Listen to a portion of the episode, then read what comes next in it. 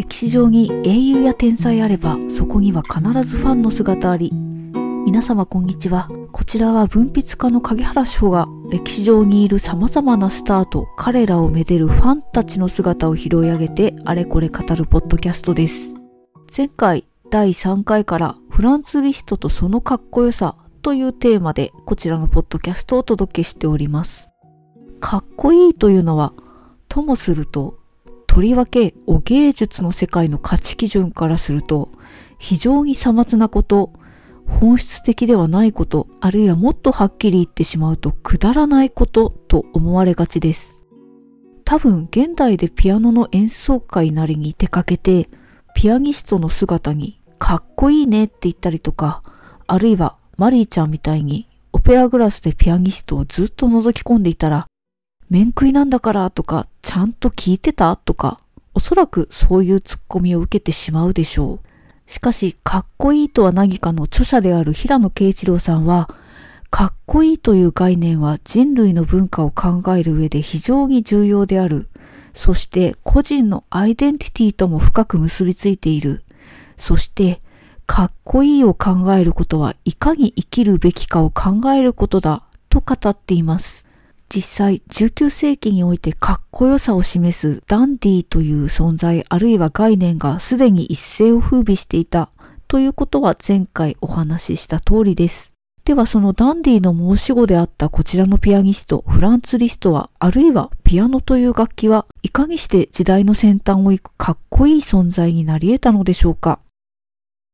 あらかじめ一つ言っておきますとリストという天才ただ一人が音楽の世界におけるかっこいいを作り上げたというわけでは全くありません。そこにはもちろんリスト自身の努力と戦略というのもありますけれども、彼以前の時代のピアニストやその他の音楽家が培ってきた様々な歴史というものが前提としてありました。今日はそのリスト以前の時代についてお話ししたいと思います。ピアノ、あるいはピアノを弾くこと、あるいはピアニストはいつからかっこいい存在になったのか。それは必ずしもすごく昔というわけではありませんでした。そもそもピアノという楽器自体がすごくざっくりとした言い方にはなってしまいますが、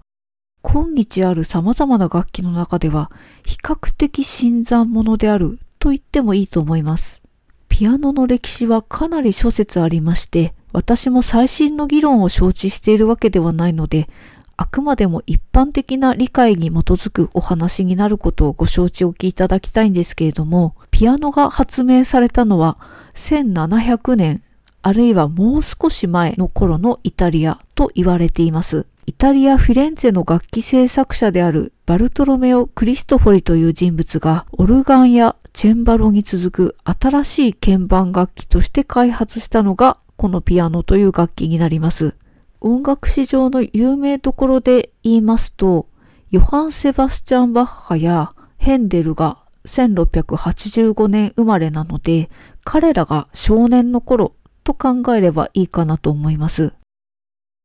チェンバロとピアノっていうのは見た目はすごく似ているんですけれども、中身のシステムは結構違っていて、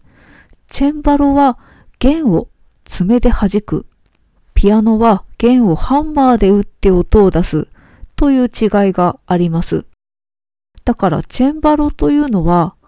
弦を弾くという意味においてはギターとかハープの仲間に相当します。そしてピアノというのは打つ楽器なのでものすごく広い意味で言えば打楽器と言えなくもないような楽器です。ピアノの初期の正式名称はクラビチェンバロコルピアノエフォルテというもので、これは弱い音と強い音を持つチェンバロという意味です。この名前からわかる通り、ピアノとチェンバロとの最大の違いは、まあ、音の強弱を出せるかどうかというものでした。一つ誤解がないように言っておきますと、チェンバロも音の強弱はある程度出せますし、非常に豊かな音のニュアンスをも出すことができるんですけれども、ピアノはよりそれがはっきりとできるということを売りにしていたというふうに考えていただければいいかなと思います。ただ初期のピアノというのはすごく音も全体的に弱かったですし、とても発展途上で壊れやすい楽器でした。それなので、改良して人気を得ていくまでにものすごく時間がかかりましたし、なかなか音楽家からも評価してもらえなかったようです。言ってしまえばピアノというのはかっこよくなかった時代というのがすごく長かった楽器でした。例えばヘンデルなどはピアノを好んで使ったというわけではなかったようですし、ヨハン・セバスチャン・バッハもそれほどピアノを押していない時代がすごく長くて、やっと晩年の1747年頃、つまりピアノの発明から半世紀ぐらい経った頃に、ジルバーマンという人が作ったピアノに出会って、その時やっと、うーん、まあまあありかもね、というふうにようやく言って、ピアノの普及に貢献したというエピソードが残っています。それでもまだピアノという楽器が一般に普及するにはもう少し時間がかかりました。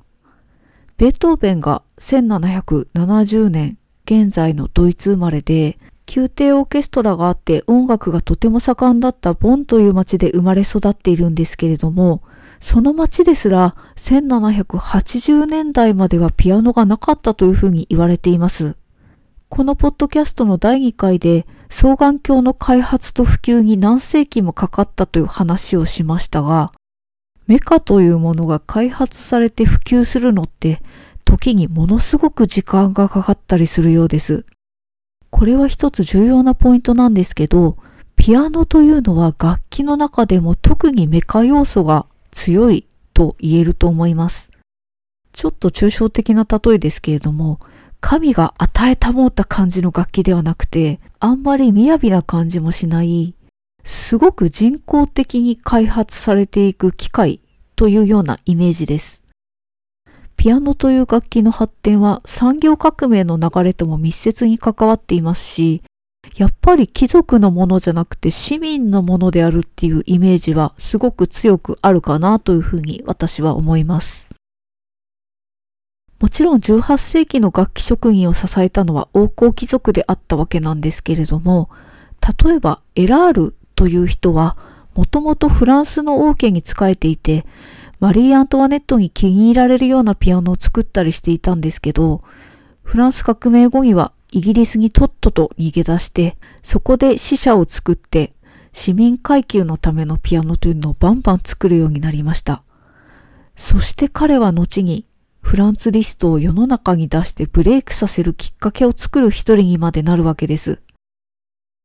エラールに限らずこの時代に来た音楽家とか音楽関係者っていうのは大体そうしたしたたかさを持っているといえば持っているんですけれどもそのしたたかさとこのピアノという楽器のずんずん進化していくメカとしての性格みたいなところがかっこよさとして結実したとも言えるのではないでしょうか。実際、ピアノがようやくイケてるものとして世の人に認められたのは、発明から1世紀近くが経った頃、つまり18世紀末でした。まさにフランス革命前後の時代でもあります。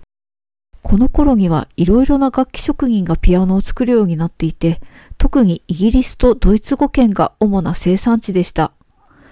この頃のピアノはもうだいぶ頑丈な作りになっていましたし、音の表現力もすごく豊かになっていました。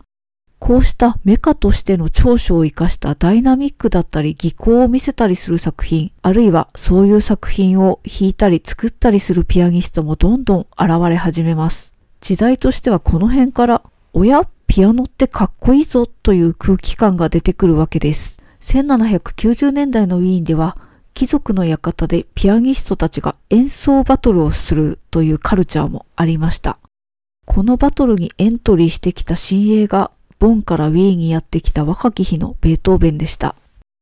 かっこいいには痺れや震えという身体反応が不可欠であるという話を第3回でしましたけれども、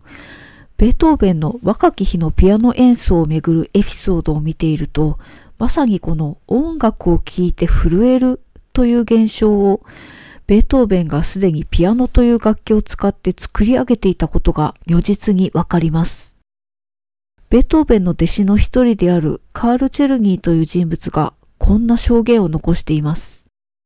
ベートーベンの即興演奏は極めて輝いていて感動的だった。あらゆる聴衆の目を乾いたままにはしておかないどころか、声を上げて泣かんばかりの人も多く、そういった効果を作り出す術を彼はよく心得ていた。もう震わせるどころか泣かせまで入っている。こういうピアノのライブ演奏によって人を大きく揺り動かすというのがこの頃すでに存在していたわけです。もちろんベートーベンだけがそういうことをできたわけではなくて、ベートーベンのライバルもキラキラした技巧であったりとか、あるいは正確さであるとか、そういう様々な武器を持って当時のかっこよさを体現していたと言えるでしょう。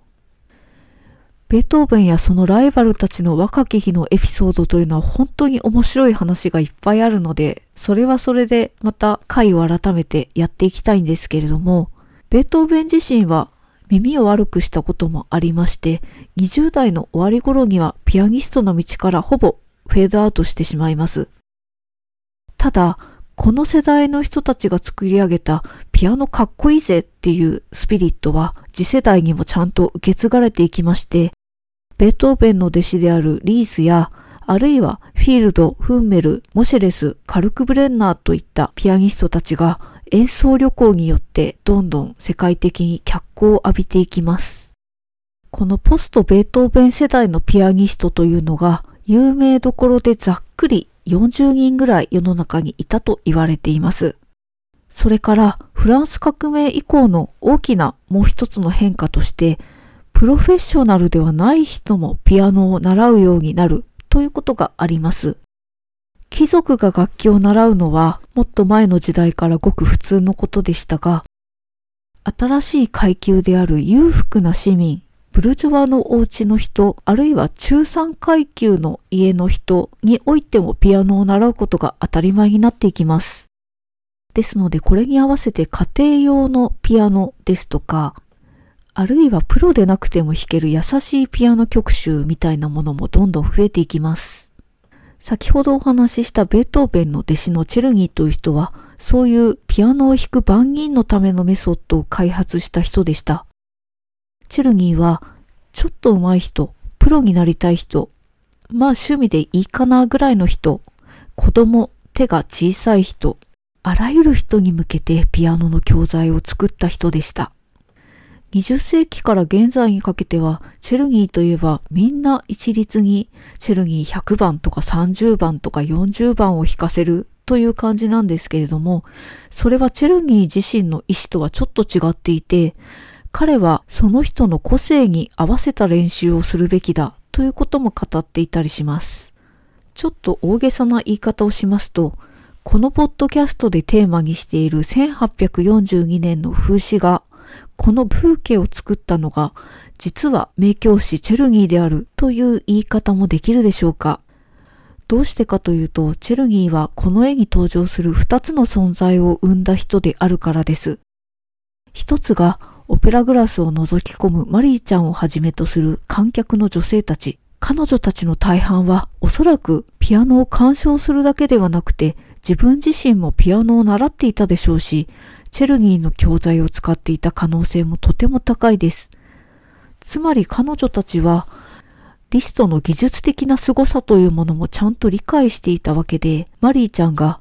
指さばきを見るためと言ってオペラグラスを使っていたとしても、それもあながち嘘とは言い切れないわけです。チェルニーが生んだもう一つの存在がここにいるフランツ・リスト。実はチェルニーという人はリストの幼い頃の師匠でもあったのです。言ってみればチェルニーはピアニストとそのファン、その二つの怪物を育てた人でありました。そういう目で見ると、このチェルニーという人のイメージもちょっと変わるでしょうか。では今日はここまで。次回はリストがスーパースターとしてどう自分をプロデュースしていったのかというお話をいよいよしたいと思います。今日のお話面白いと思っていただけましたら、ぜひ評価ボタンを押したり、SNS でシェアしてくれたりしたらとても嬉しいです。ではまた次回お聴きください。